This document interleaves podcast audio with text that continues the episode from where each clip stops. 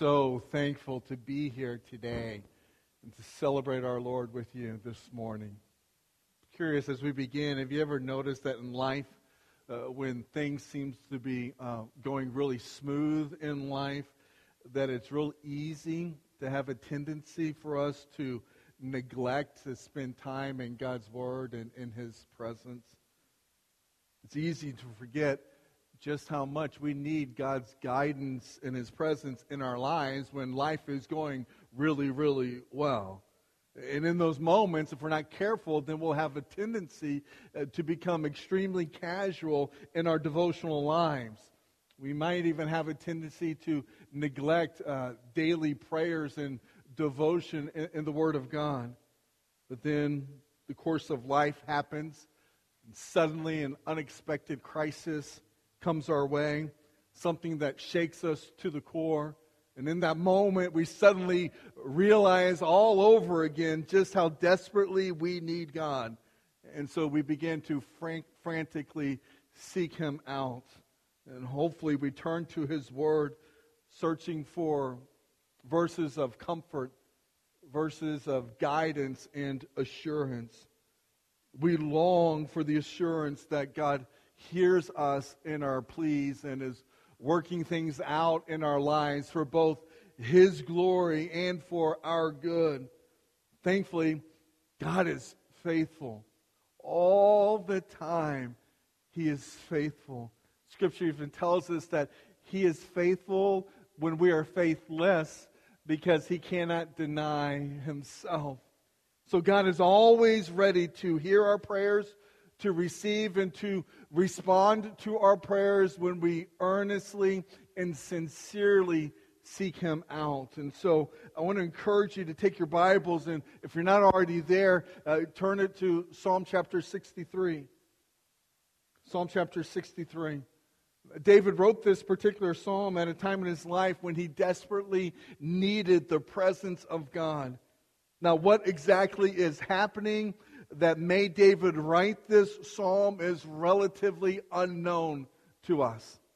Uh, it doesn't give us specific details in the psalm in and of itself, but we can extract an idea based on some of the things that we see. For instance, notice the heading. The heading of this psalm says the Psalm of David when he, when he was in the wilderness of Judah. So, so we know that this was a time when he was in, in the wilderness and so, verse number 11, he's referring to himself in the third person, but verse number 11 tells us that this was the time when David was king. So, when he was in the wilderness and a time when he was king, we know in David's life that there were two extremely difficult seasons of life. One was when he was on the run from Saul prior to becoming a king, so it's highly unlikely that it's during that time. But then there's another time when his own son attempted to overthrow him. It's more likely that this psalm was penned during that season. Now, before we begin to look at this uh, psalm in detail, I need to remind you of a significant biblical truth. And that is understanding the difference between uh, how the Holy Spirit interacted uh, with Old Testament and New Testament. You see, Old Testament believers were not blessed as New Testament believers are today by having God's abiding presence dwell within them in the form of the Holy Spirit. Today, you profess your faith and trust in Jesus, you repent from your sins and turn to Him, then God seals His promise by depositing the Holy Spirit into our lives. But in David's day, things were different the Holy Spirit, God's presence, manifested itself in the tabernacle. In this psalm, David is exiled from Jerusalem, which means he is far removed from the tabernacle. So he's far removed from the very presence of God. And so as we look at this chapter, my prayer, my desire is that that God would kindle within each of our souls the deep passion and love that is comparable to the passion and love that David has for our Lord. The question for us today is not whether we as God's people will we face wilderness experiences in our lives? The answer to that question is absolutely we will. No, the proper question is how do we face those experiences in a way that seeks to glorify God? And I believe it is to this issue that David speaks from and from which we can learn from this morning. And so, may you understand that it begins with a proper focus. It begins with a proper focus. Look at verses 1 and 2. It says, O God, you are my God. I shall seek you earnestly. My soul thirsts for you. My flesh yearns for you in a dry and weary land where there is no water. Thus I have seen you in the sanctuary uh, to seek your power and your glory in the midst of his wilderness experience, David occupied himself and his thoughts with God, not with the wilderness experience that he was dealing with. How easy it would have been for David to preoccupy his mind and his thinking with his circumstance rather than properly focusing them upon our Lord. David could have asked questions like, why? Why was this season of life happening to him? Why, why would God allow this to happen to him? Why, why, why? He, if he wasn't careful, he could have become extremely bitter with God, that God would allow this hardship to occur in his life. David very easily could have began to have, doubted the promise of God. But David doesn't become bitter. David doesn't cry out, Why is this happening to me? David isn't doubting the promise of God. No, it begins with a passionate plea Oh God, you are my God. I shall earnestly seek you. David's experience in the dry and waterless land of his wilderness journey prompted him to think about the soul, his soul, and how it thirsts for God. And so, uh, David, in the midst of it all, saw the hardships of his life, and it reminded him of his passion and his commitment to our God, which is an interesting thing that happens here. Because what life does to us really depends on what life finds in us. What life does to what the circumstances do to you is determined by what the circumstances find in you. And here, David has a deep love for God. He has a strong desire to please Him. And so the psalm begins with the proper focus, and that proper focus leads to praising God because it continues. Look at verse number three. It says, Because your loving kindness is better than life, my lips will praise you. So I'll bless you as long as I live. I will lift up my hands in your name. My soul is satisfied as with marrow and fatness, and my mouth offers praises with joyful lips. Instead of complaining, as we're so prone to do when life becomes difficult, instead of complaining, David sang praises unto the Lord. And, and here, David is reminding himself of the loving kindness of God. That, that word that's used, the loving kindness of God which means he's remembering all the kind acts of God that has been done on his behalf that reveals the heart of love that God has for his children. And so he reminds him of that in verse number three. Uh, you look at verse number seven. In verse number seven, he says, uh, For you have been my help, and in the shadow of your wings I sing for joy. He, he's reminding himself how God has helped him in the past. So, uh, on the basis of God's kindness to David in the past, David knew that in his present circumstance, he had absolutely nothing to fear. Because the same God that had tenderly cared for him in the past would be the same God that would provide that care and that guidance in his life in his present circumstance. It's so important for us to remember what God has said and what God has done in the past. Because the more we remind ourselves of what He said and what He's done in the past, the better equipped we will be to face whatever it is we have to deal with today. The children of Israel constantly mess this up. Uh, their constant failure to remember what God said and what God done in the past led them to a life of rebellion and disobedience as they marched to the promised land. And so this psalm teaches us an important, vital lesson in life.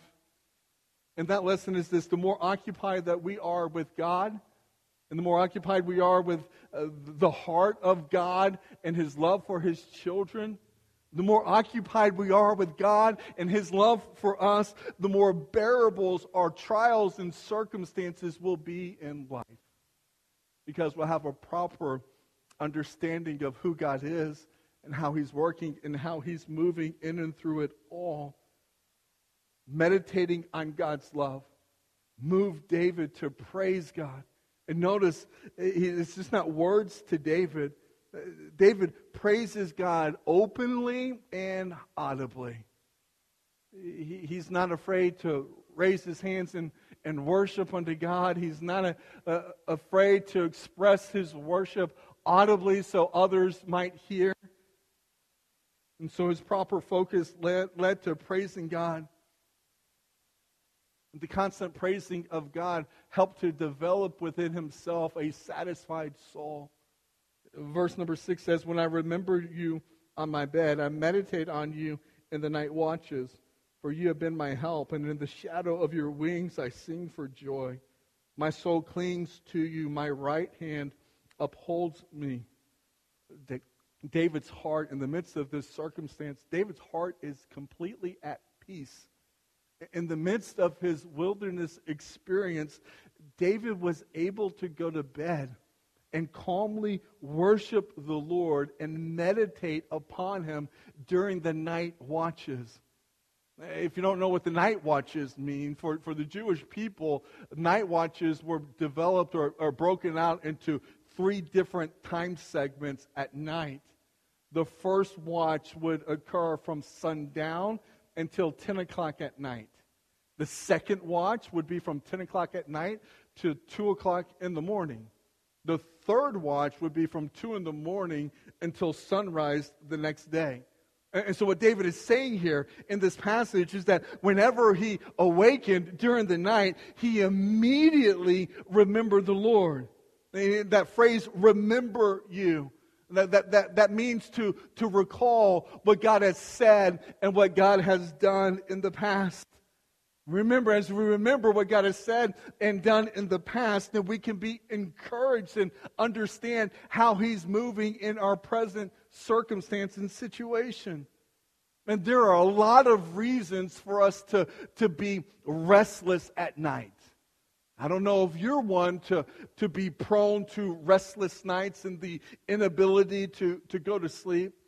I'm thankful that I've been blessed by not having that issue in life.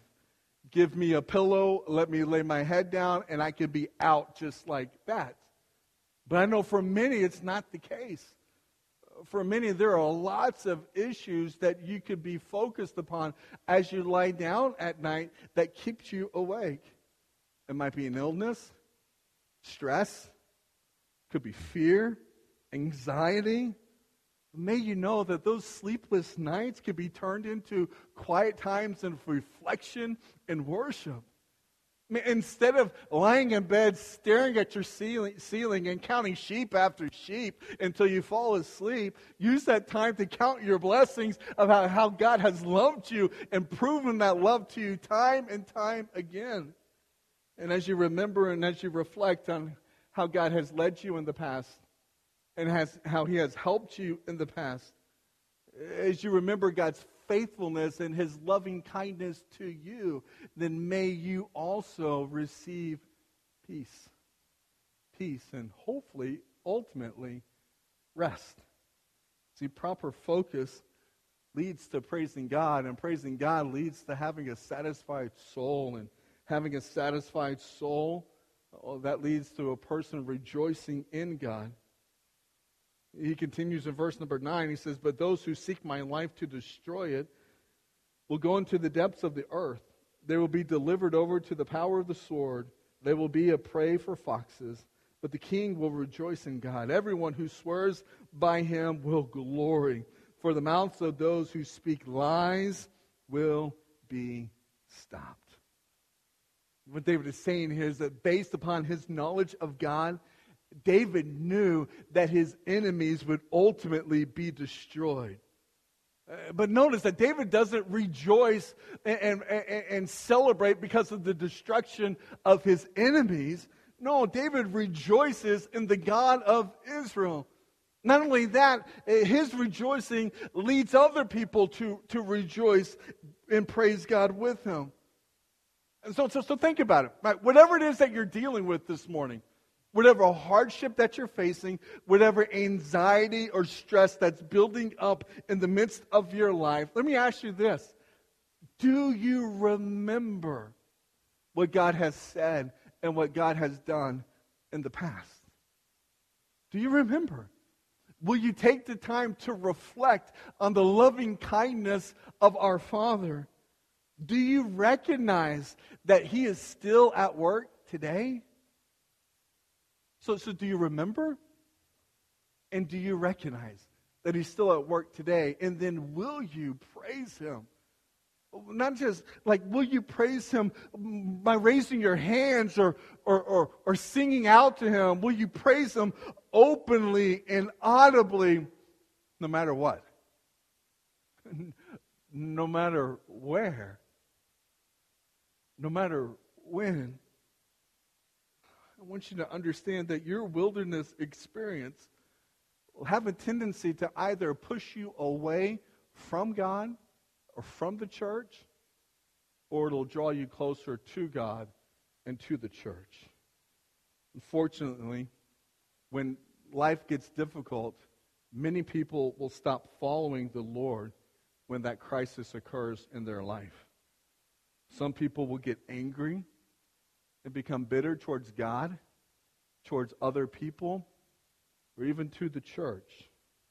Some people will outright blame God for their hardships.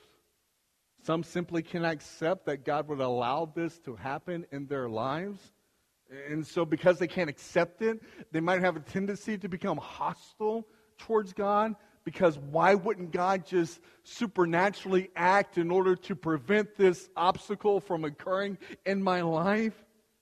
Imagine how easy it would have been for David to blame God when his own son was seeking to dethrone him. But instead of blaming God, David sought to draw closer to him. And that's the example that we need to follow. We need to cling to God in times of hardship and suffering. We need to trust in our Father that He will strengthen us and sustain us. When other people lie about us, when other people sin against us, like David, we need to remember that God is righteous and He is sovereign in and through all things. So, in His sovereign righteousness, God will take care of the evil ones in accordance to His own plan and in accordance to His own time. God is not obligated to do things the way we want Him to and on the timetable that we want Him to. So remember, reflect on the loving kindness of God. And when those people speak evil about you, when they spread lies about you, when they seek to harm or destroy you, your family, your character, or the character of your family, you can remember that God loves you. He'll take care of you. You don't have to get in the arena and fight back like that. You can take a better road and a better approach, and that is to trust in the sovereignty of our God and to seek to glorify in and through all things. Make no mistake. Wilderness experience will occur in all of our lives. Sometimes there are minor inconveniences Sometimes they're extremely painful events. But in all times, we should hold fast to the Word of God and seek to draw closer to Him. There's a beautiful promise that's given to us in His Word. It's found in James chapter 4, verse number 8. The promise is if we draw near to God, then God will draw near to us. James chapter 4, verse number 8 says, To draw near to God, and he will draw near to you. Cleanse your hands, you sinners. Purify your hearts, you double minded. And so you cannot come near to God unless you have clean hands and a pure heart. Unless outwardly you're willing to confess and repent of your sins. That's what it means to have clean hands. And inwardly you're willing to commit your whole life to follow the King. That's what it means to have a pure heart. It is both inward and outward. A pure heart is a heart that is fully committed to obeying our Lord, to loving Him and to loving others, to serving Him and to serving others. A pure heart is a heart that's totally committed to Jesus Christ, which means you cannot have divided loyalties. God doesn't allow that. God demands, I would say better yet, God deserves our full devotion. It's not enough to, to give him our lives on Sunday and then to live for ourselves Monday through Saturday. Doesn't work that way. It's not supposed to work that way. Uh, those that have a pure heart, they're not double minded. They're single minded focus, and their focus is on honoring God, honoring His Word, loving God, loving others, walking in obedience to both the Word of God and the will of God. So let me ask you let's just get personal this morning. In the midst of your wilderness experience today, let me ask you are you wavering? in your walk with Jesus Christ? Are you wavering in your devotion in your commitment to loving God and loving His Word? Are you wavering?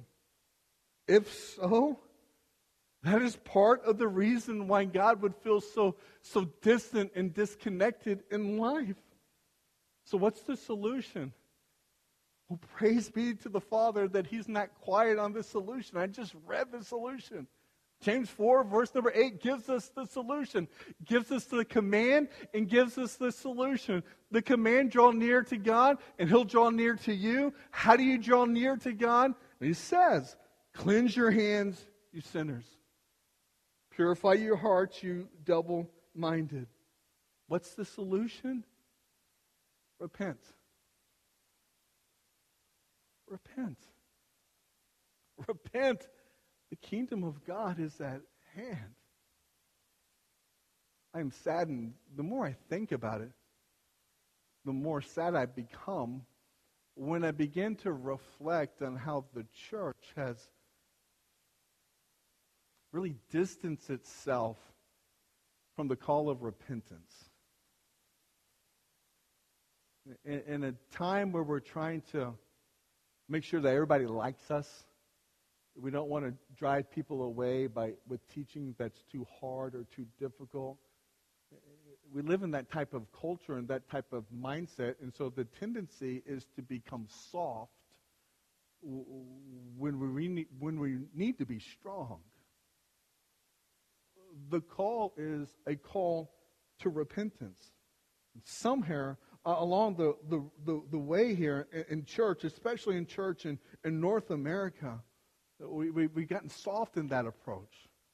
We begin to introduce concepts such as a time of invitation.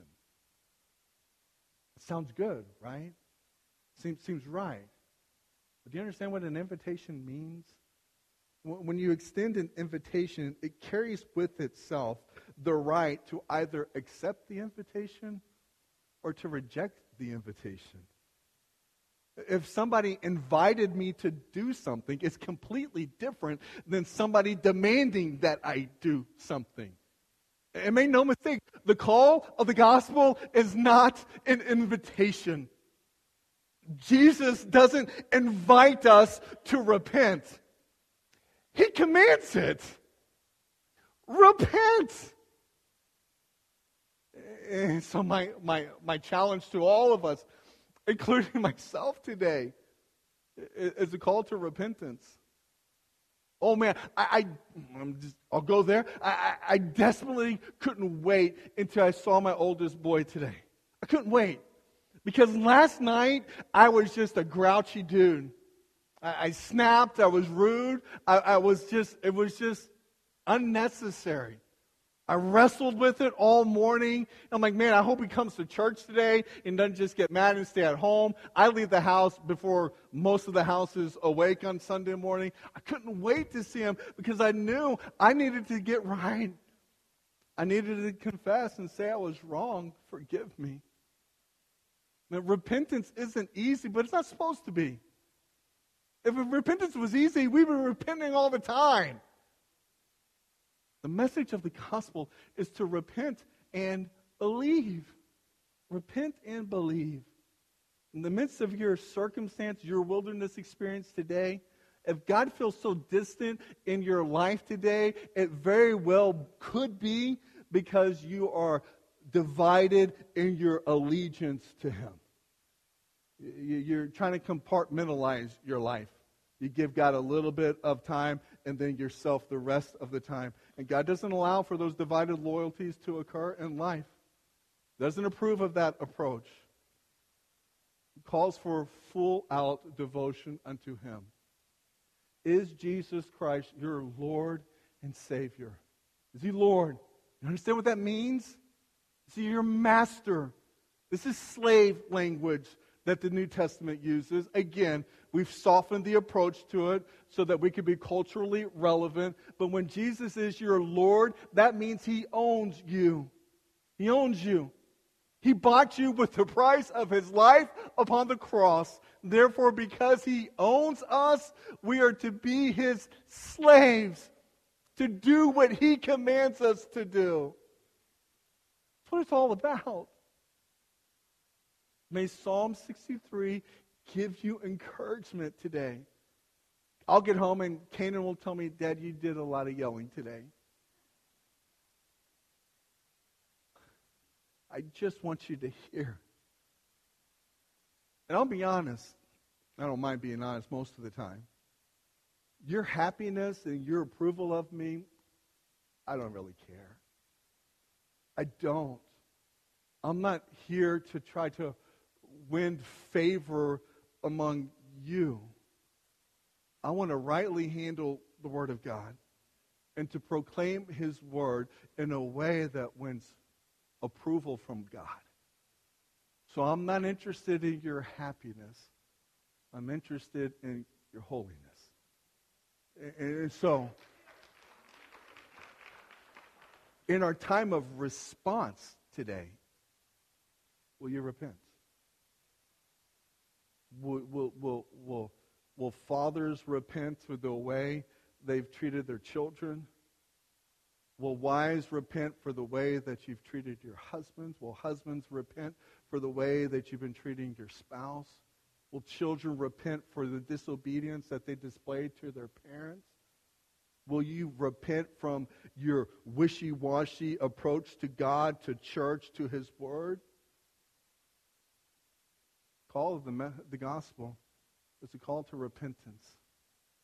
May God be glorified as we seek to do that. Father, thank you for this day. Thank you for this church and for your word. God, help us to love you and to love your word rightly, Father.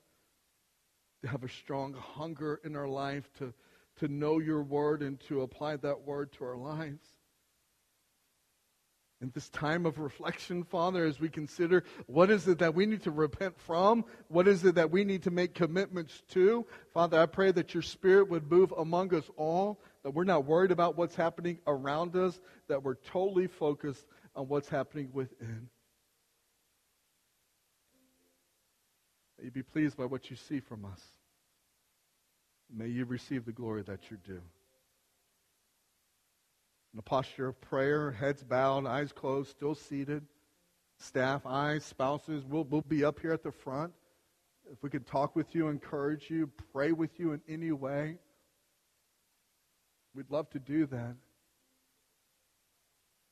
As we have this time of extended prayer, what's one thing that God is asking from you in your life today?